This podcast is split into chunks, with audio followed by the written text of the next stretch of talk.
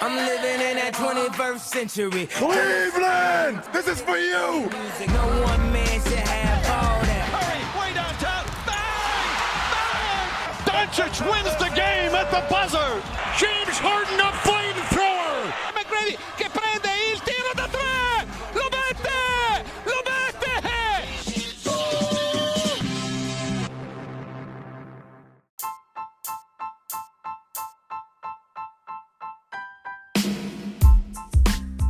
Buonasera a tutti, puntata numero 43 del podcast eh, di basketcaffè.com. Io sono il Fuma e qui con me c'è Dirk. Ciao Dirk.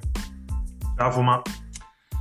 Quindi terza puntata della seconda stagione, la prima insomma con eh, due notti di NBA giocata, quindi siamo ufficialmente partiti con la nuova stagione.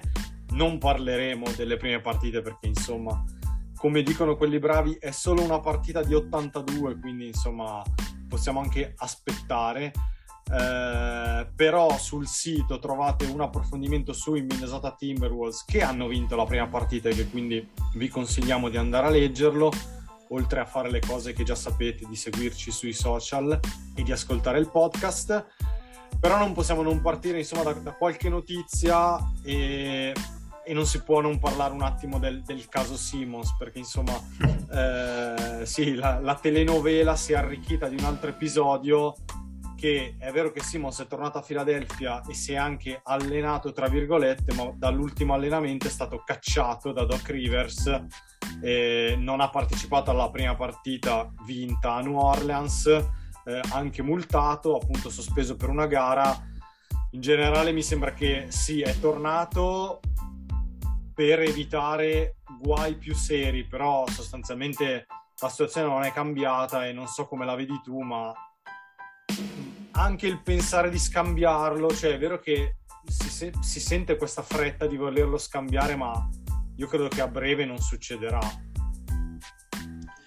Allora, mi sembra che il problema sia, sia molto, molto, molto vasto, nel senso che il giocatore, come hai detto tu, è tornato per non perdere praticamente il salario e la società l'ha reintegrato alla velocità della luce per non andare incontro a eventuali eh, diciamo conflitti legali o, o insomma dovuti ad, ad, altre cose che quasi sicuramente l'agenzia del giocatore avrebbe, avrebbe cominciato a, a, a minacciare. Però diciamo che la situazione come era prima, cioè quando Simons era fuori squadra, mi sembra sia un po' rimasta la stessa, cioè Embiid l'ha scaricato di nuovo, eh, con Rivers i rapporti mi sembra siano ormai praticamente nulli.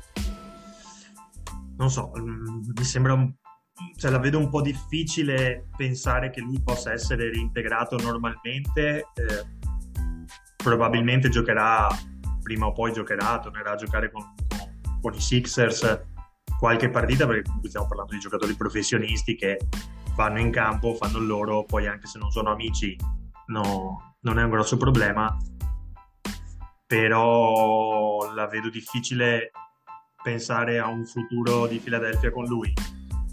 Però come hai detto tu, non è che adesso ci sia tutto questo mercato attorno a lui, le altre squadre sanno, ovviamente, conoscono ovviamente la situazione e quindi giocheranno eh, su, su, su, questo e abbasseranno ancora di più forse le, le offerte che c'erano, che c'erano già state, che erano state reputate già basse dalla, dalla dirigenza. Quindi situazione molto, molto, ti dico anche un po' spiacevole un po' per tutto perché il giocatore è stato un po' messo sotto accusa quando forse non aveva proprio tutte le colpe, diciamoci la verità, mm. dell'uscita dei playoff della sua squadra lui questa cosa non l'ha presa bene, l'ha un po' fatta fuori dal vaso, come abbiamo detto spesso, nel senso che ha voluto un po' forzare la mano per una trade o comunque far capire che era lui che comandava, ma difficilmente riesci a essere così importante per una squadra da metterla sotto scacco.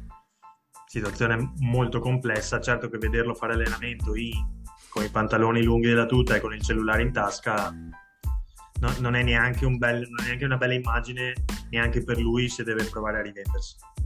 No, mh, mm, assolutamente no. Tra l'altro, mh, tu dicevi prima o poi lo vedremo in campo. Lo credo anch'io, però non, in realtà non ne sono così sicuro. Cioè, mi stupirei di vederlo in campo, anche se effettivamente eh, cioè, o lo cedono o in qualche modo devono farlo giocare. eh. Esatto. L'altra cosa però che mi ha fatto molto strano è che comunque fino all'episodio dell'allenamento Doc Rivers aveva comunque dichiarato alla, aveva sempre fatto dichiarazioni alla stampa almeno nel periodo del training camp e della pre-season in cui ha sempre detto insomma ma sì noi vogliamo che torni in gruppo siamo disponibili appunto a, a- a riprenderlo con noi cioè ha sempre mentre Embiid di fatto lo ha scaricato da subito Rivers invece ha sempre mantenuto un atteggiamento un po' più diplomatico. Invece l'altro giorno con l'allenamento Rivers ha proprio detto aveva un atteggiamento sia a livello fisico sia a livello mentale inaccettabile e soprattutto mh, che andava a minacciare tutto il resto del gruppo, allora l'ho mandato, l'ho mandato via. Cioè se anche l'allenatore arriva a dichiarare questo alla stampa, vuol dire che la situazione è arrivata davvero a un punto da cui si fa fatica a tornare indietro. Quindi è vero che non aggiunge niente a quanto di grave c'era già, però mi sembra che questa sia la classica goccia che fa traboccare il vaso. Poi bisogna vedere se questo vaso si rompe o fanno in modo di provare a riempirlo. Sì, cre- credo che le, che le dichiarazioni di Rivers fossero quasi più di facciata che altro, nel senso che la società Certo. chi- chiaramente do- deve cercare di proteggere una- diciamo, un valore molto importante a livello economico e quindi diciamo che le dichiarazioni pre-reintegro immagino fossero state soprattutto per questo. Poi è successo quello che è successo, chiaramente noi non lo sappiamo esattamente, non essendo all'interno, quindi prendiamo un po' quello che viene, quello che viene proposto dai media americani, però la storia è stata poi raccontata in maniera approfondita da, eh, da, da Ciarania, che tendenzialmente abbiamo scoperto essere abbastanza dentro a- alle squadre, quindi sembra essere abbastanza attendibile. Ti ripeto, lì, lì c'è qualcosa che si è rotto in maniera profonda proprio all'interno del gruppo. Difficile, difficile, difficile riuscire a integrare un giocatore che non ha neanche voluto incontrare i compagni, perché sai, qualche volta magari il giocatore si, ce l'ha con l'allenatore o con la società per qualche motivo, però magari con i compagni va tutto bene ed è comunque parte integrante di un gruppo. Lui invece era proprio, è stato, cioè, si è auto-isolato, forse si è sentito isolato già dopo i playoff, quando è stato un po' scaricato da tutti e qualcosa lì si è rotto e lui, che probabilmente è anche un po' orgoglioso e sembra anche una persona abbastanza introversa, ci deve essere rimasto talmente male che non ha accettato questa cosa qui e adesso sta un po' provando a forzare la mano per farsi cedere facendo decadere completamente il valore. Che però non so neanche ah, ah, per lui quanto possa essere un bene perché comunque poi Philadelphia dovrà ottenere qualcosa in cambio se vuole per, cioè, per, per cederlo altrimenti rischia veramente di restare seduto a guardare gli altri tutto l'anno.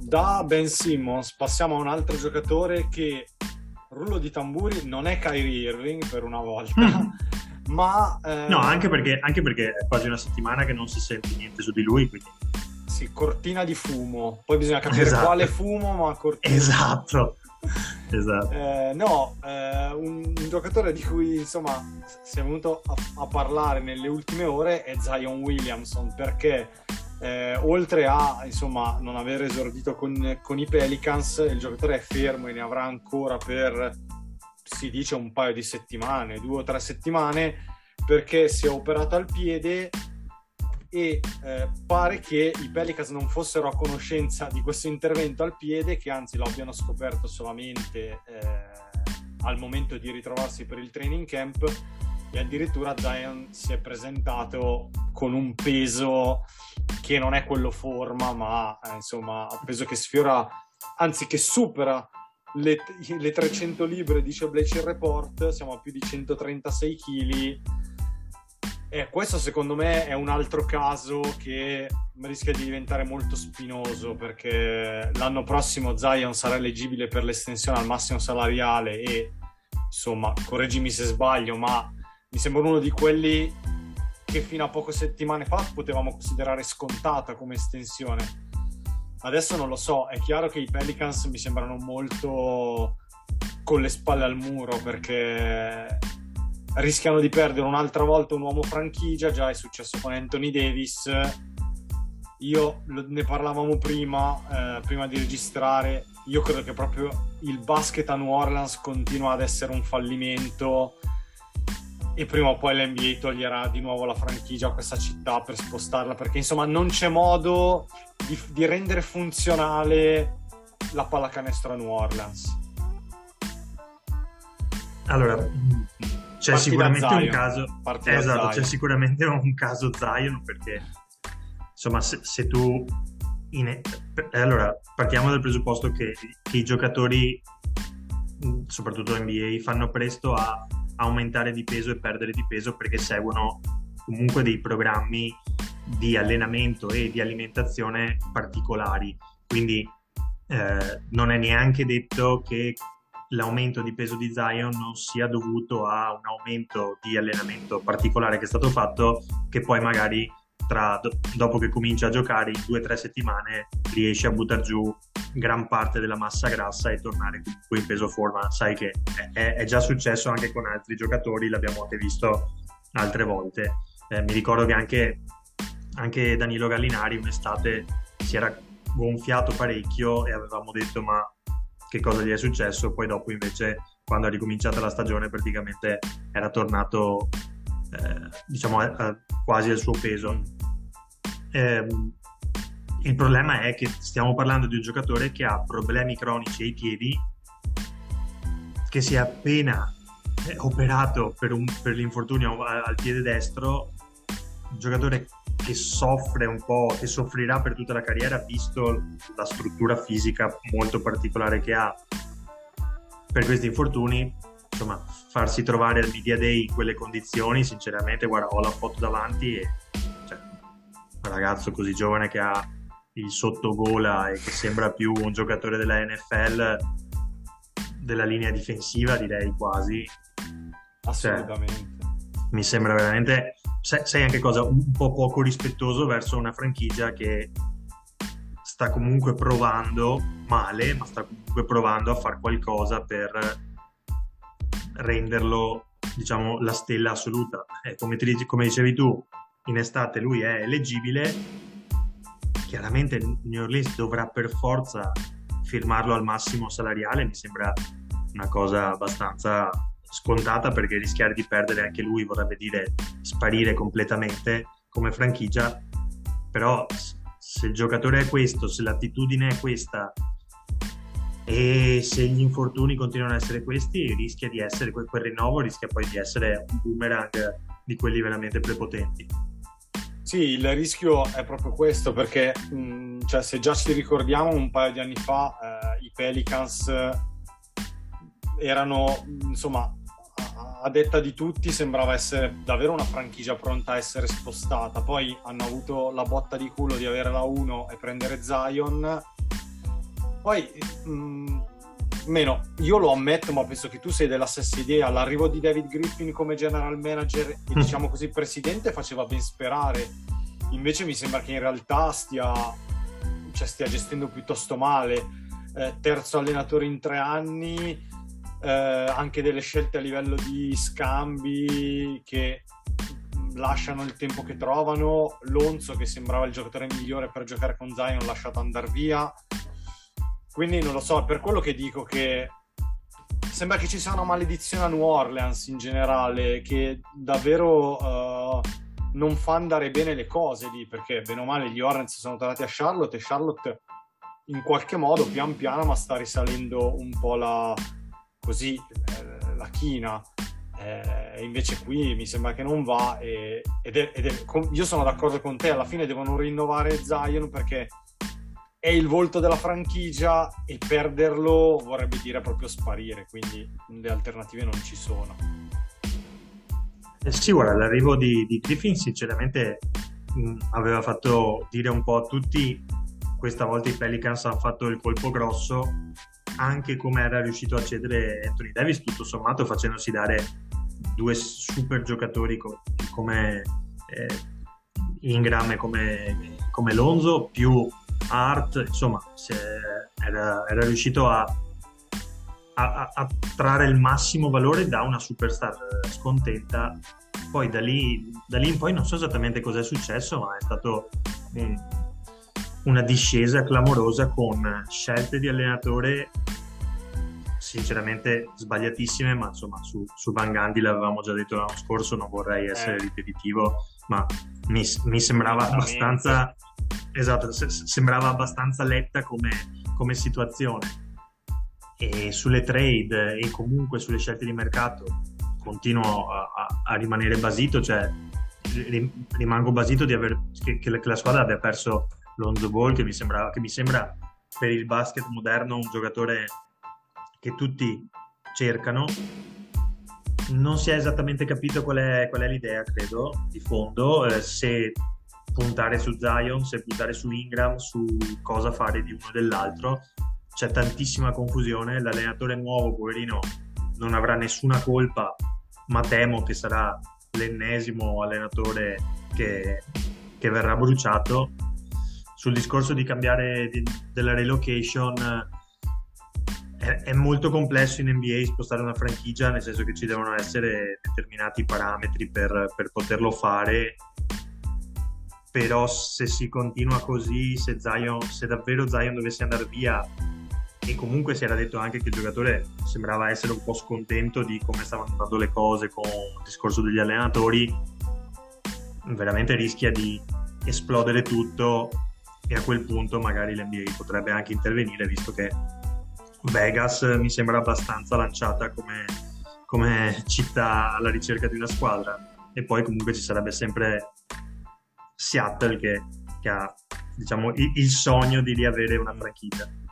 Sì, guarda, proprio Silver l'ho detto l'al- l'altro giorno, due giorni fa, mh, proprio parlando in, in vista della nuova stagione, ha detto che ovviamente l'NBA non sta pensando a un'espansione, quindi forse è più probabile una, una relocation che non un'espansione, perché già 30 squadre sono tante. Sono, esatto. Però ha anche ribadito che nel caso ci fosse, Vegas è diciamo il primo nome sulla lista, se non il primo, uno dei primi due. Questo vabbè è un altro puoi, discorso, però... Puoi, ecco. puoi, puoi, dire tranquillamente il primo e anche il secondo, sinceramente. Assolutamente, visto che l'NFL, l'NHL, la WNBA, insomma, stanno avendo grande successo. Esatto. Credo che l'NBA sia il prossimo passo. Non so entro quanti anni, ma credo che magari entro 3-5 anni ci arriviamo. Sì, sì, e, e i Pelican sembrano essere una delle principali candidate anche per, il, per, un discorso proprio di mercato. Non sono un mercato così grande o importante da, eh, da creare grossi problemi per spostarlo. Voglio dire, eh, sarebbe più complesso secondo me spostare ad esempio Cleveland, che invece ha più, ha più storia e dico Cleveland sì. perché stavo pensando alle squadre un pochino che, che, vanno, che, vanno, peggio o comunque che potrebbero essere spostate, però mi sembra veramente che i Pelican siano i candidati principali eh, per un eventuale spostamento.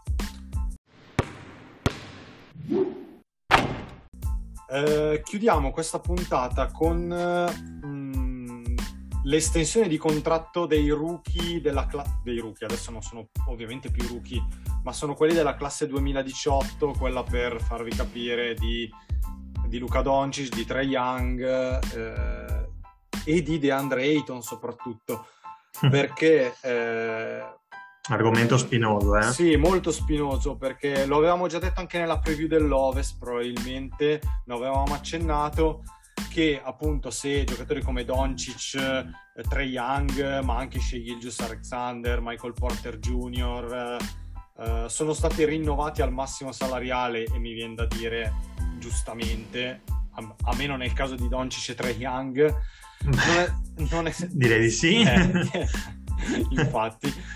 Non è invece stato così per DeAndre Ayton, per la seconda scelta di quel draft, ovvero Marvin Bagley, che addirittura i Kings non fanno più giocare. Non è stato rinnovato nemmeno Colin Sexton, nemmeno Miles Bridges degli Hornets, poi ci sarebbero Mo Bamba, Kevin Knox, ma quelli probabilmente mh, non credo sia il caso nemmeno di parlarne. Diciamo, stiamo... No, stiamo su... No, in, in realtà Sexton Sexton, ti chiedo subito, Sexton, ti aspettavi l'estensione oppure pensi che Cleveland comunque ha piani diversi? Ma sinceramente me l'aspettavo perché comunque l'anno scorso non ha fatto male e... e cioè ti aspettavi il rinnovo? Sì, mi aspettavo il rinnovo anche perché se tu lo rinnovi poi c'è molta più possibilità di inserirlo in una trade con valore.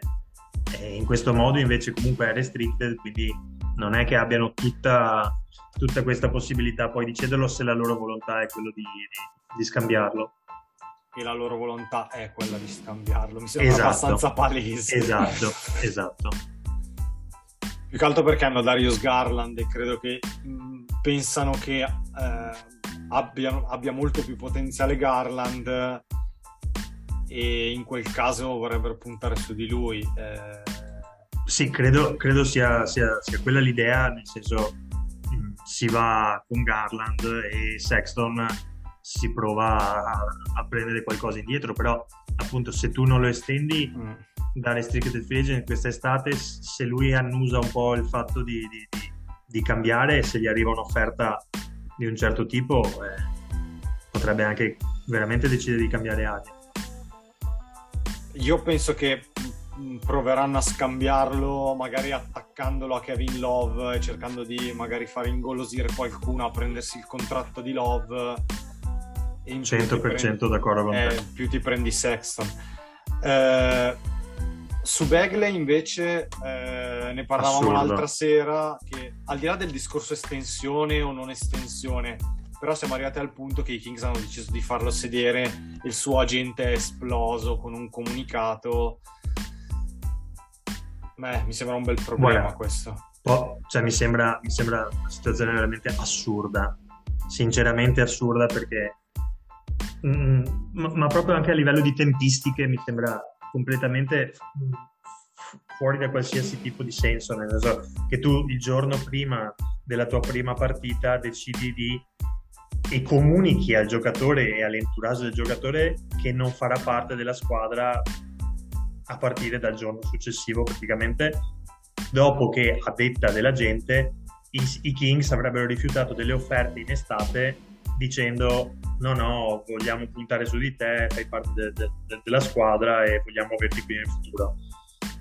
Mi sembra veramente guarda ti giuro sono, sono ieri, ieri quando ho letto la notizia sono rimasto veramente eh, senza parole perché per l'ennesima volta una, sempre la stessa franchigia o comunque sempre le stesse franchigie esatto. si dimostrano completamente incapaci di gestire qualsiasi tipo di, di situazione. Ma... No, più che altro è che trattano un ragazzo che appunto eh, entra nel suo quarto anno NBA, se ho fatto giusto i conti, sì, quarto anno NBA, limitato da tanti infortuni, ma che ha fatto vedere degli sprazzi di talento e viene, diciamo, fatto sedere in attesa di Bo, perché Esatto, boh.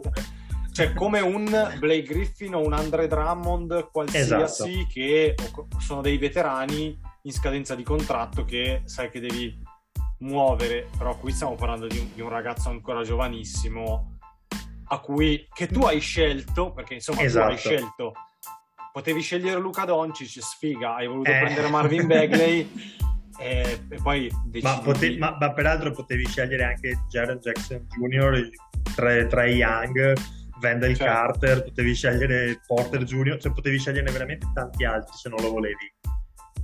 Adesso l'hai scelto, si è fatto male, ha avuto vari infortuni, peraltro gioca in una delle franchigie più disfunzionali della Lega, quindi non proprio semplicissimo per un ragazzo giovane venire buttato dentro in, una franchigia del genere che fa tutto a caso e il giorno prima tu lo tieni fuori, praticamente così ammazzi completamente il valore, quindi adesso il giocatore diventa semi-incedibile o, o comunque se lo cedi dovrai avere, non so, esagero, due seconde scelte al draft. sto esagerando perché chi, chi- chi è che se lo prende da, chi è che se lo prende dandoti qualcos'altro in cambio? Tanto sanno che in estate possono prenderlo praticamente se non gratis quasi. È, è ve- veramente difficile. Potresti mettere in un pacchetto con magari Buddy Hield se vuoi provare a scaricare il contratto di Hield, ma eh, è difficile. Sì, però sai, però- eh, sì, è difficile perché poi comunque la squadra che lo prende eh, poi dovrà comunque rinnovarlo o, o in estate o comunque se, Sì, se- sì, altrimenti rischia di perderlo. Quindi se non è che dici, beh, prendo Hield, ok, e, questo contratto poi alla fine dell'anno mi scade a un giocatore che a me non interessa. Devi prendere una squadra, devi prendere una squadra che poi è interessata. Ma e poi chiudo sul discorso Kings. Avessero un giocatore nel suo ruolo, magari preso al draft o comunque che, che- che- Mm. so, giovane, che gli è esploso in mano e che vogliono dar spazio, in quel ruolo non mi sembra abbiano così tanti giocatori da, da- addirittura da non farlo giocare, magari anche partendo dalla panchina. Guarda, sono veramente allucinato da questa, da questa scelta. Al- Sì, sì, abbastanza. Eh, chiudiamo con eh, proprio una battuta sul discorso Ayton, eh, che non è stato rinnovato e che tra l'altro si ritrova in squadra due invece che la- l'estensione se la sono vista allungare, ovvero Michael Bridges e anche Landry Shamet che insomma arrivato quest'estate subito l'estensione, lui invece nulla. Eh, allora, ne abbiamo parlato brevemente anche appunto prima di registrare. Eh, Mhm. Ci sta che i Suns non l'abbiano esteso perché comunque lui l'anno scorso ha fatto benissimo, ma nei precedenti due anni aveva lasciato più dubbi che certezze. Però è anche vero che quando hai un giocatore di queste caratteristiche forse non sarebbe il caso di rischiare di perderlo, perché comunque i Suns si devono mettere nell'ottica che l'anno prossimo rischiano di perderlo.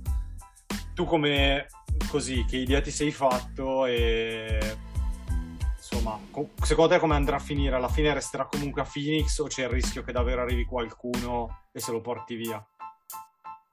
Mm, Guarda, ne parlavamo anche ieri.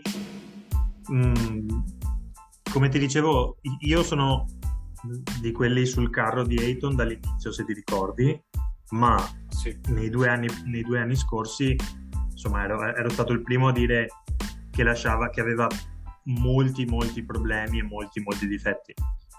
L'anno scorso, complice magari l'arrivo di un certo Chris Paul, parte di questi difetti sono praticamente spariti e il giocatore nei playoff e anche nelle finals è riuscito a rimanere in campo anche nei momenti decisivi della partita, cosa che invece fino all'anno prima non riusciva a fare. Quindi mi sembra un ragazzo che probabilmente sta lavorando sui suoi limiti e che, e che quindi, mm, diciamo, su, su cui io vorrei puntare. Chiaramente il rinnovo al massimo salariale, cioè le cifre di Doncic e di Trae Young, però sono cifre che dai a Doncic e Trae Young, cioè a due giocatori franchigia. Eh, DeAndre Ayton al momento non è un giocatore franchigia e mai lo sarà, da quello che sembra. Quindi, sai, mh, probabilmente Phoenix ha voluto un pochino rischiare dicendo facciamo delle offerte un po' più basse. Il giocatore non l'ha presa bene e adesso è successo un po' una frittata perché questa cosa qua andrà, andrà un po' sistemata. Il giocatore comunque fino a- all'estate rimarrà scontento perché l'ha già dichiarato più volte, insomma. E poi in estate, poi in estate se, sono, se io fossi Phoenix Suns cercherei di trattenerlo a tutti i costi, chiaramente mh, in base alla stagione che farà. Io credo che, che la, che la dirigenza abbia voluto un po' rischiare su questo dicendo vediamo questa stagione come gioca, se gioca ancora a livello dell'anno scorso allora poi in estate magari gli- lo estendiamo al massimo, se invece torna quello di due stagioni fa che lascia qualche dubbio, magari proviamo a rinnovarlo ma a cifre un po' più basse. Però sai meglio di me che quando si va sul mercato di free agent poi il rischio che arrivi una squadra che gli dà il massimo salariale eh, c'è sempre e a quel punto tu o lo pareggi o rischi veramente di perderlo per niente. E insomma perdere la prima scelta assoluta sarebbe per un mercato come Phoenix sarebbe un po' un rischio. Sì, più che altro, eh, più che altro mi viene in mente che è vero che Phoenix comunque potrebbe trattenerlo pareggiando qualsiasi offerta, però, Certo. però la situazione salariale dei Suns che si sono già legati Esatto. così tanto a Paul e a tanti altri giocatori. Però Sai, comunque, hai, comunque hai Paul e Booker, comunque hai Paul e Booker che sono già al massimo. Hai rinnovato Bridges, hai rinnovato Shamed, comunque dandogli dei soldi. Eh, dovrai decidere cosa fare poi con, ad esempio con Cameron Johnson. Con Cam, esatto, hai Cam Johnson, hai comunque Sharic che i suoi soldi li prende.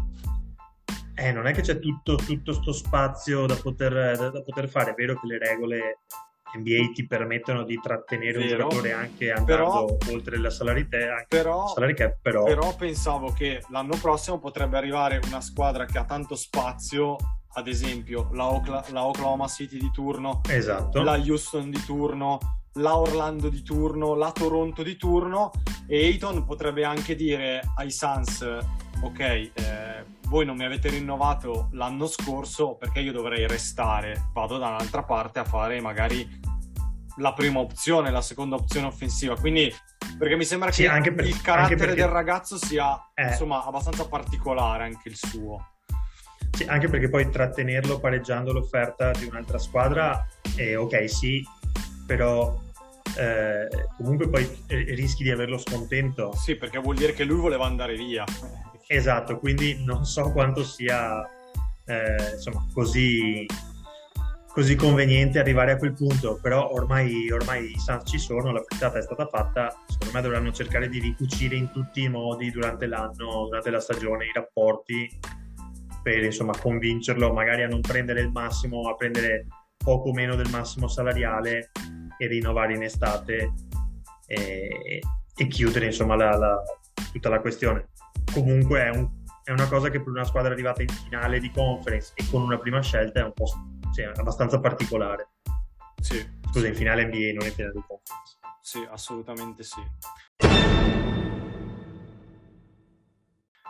Eh, direi che con l'argomento su queste estensioni contrattuali e un po' su, sulle news con Simons e con Zion chiudiamo questo 43 episodio del podcast dire che siamo rimasti nei tempi, ce l'abbiamo fatta. Super, super. Quindi appuntamento a settimana prossima e ovviamente ringraziamo tutti quelli che ci ascoltano e tutto, tutti quelli che non vedono l'ora che arrivi la settimana e il giorno in cui usciamo col podcast. Ovviamente voi siete malati, ve lo diciamo, però grazie eh, per, per, l'ascolto insomma, che, che ci fate. Eh, quindi grazie Dirk, a settimana prossima. Grazie a te Fuma, settimana prossima. Grazie anche da parte mia, come detto ci risentiamo tra una settimana e magari inizieremo a parlare un po', un po più di qualcosa di giocato a livello NBA. Ciao a tutti!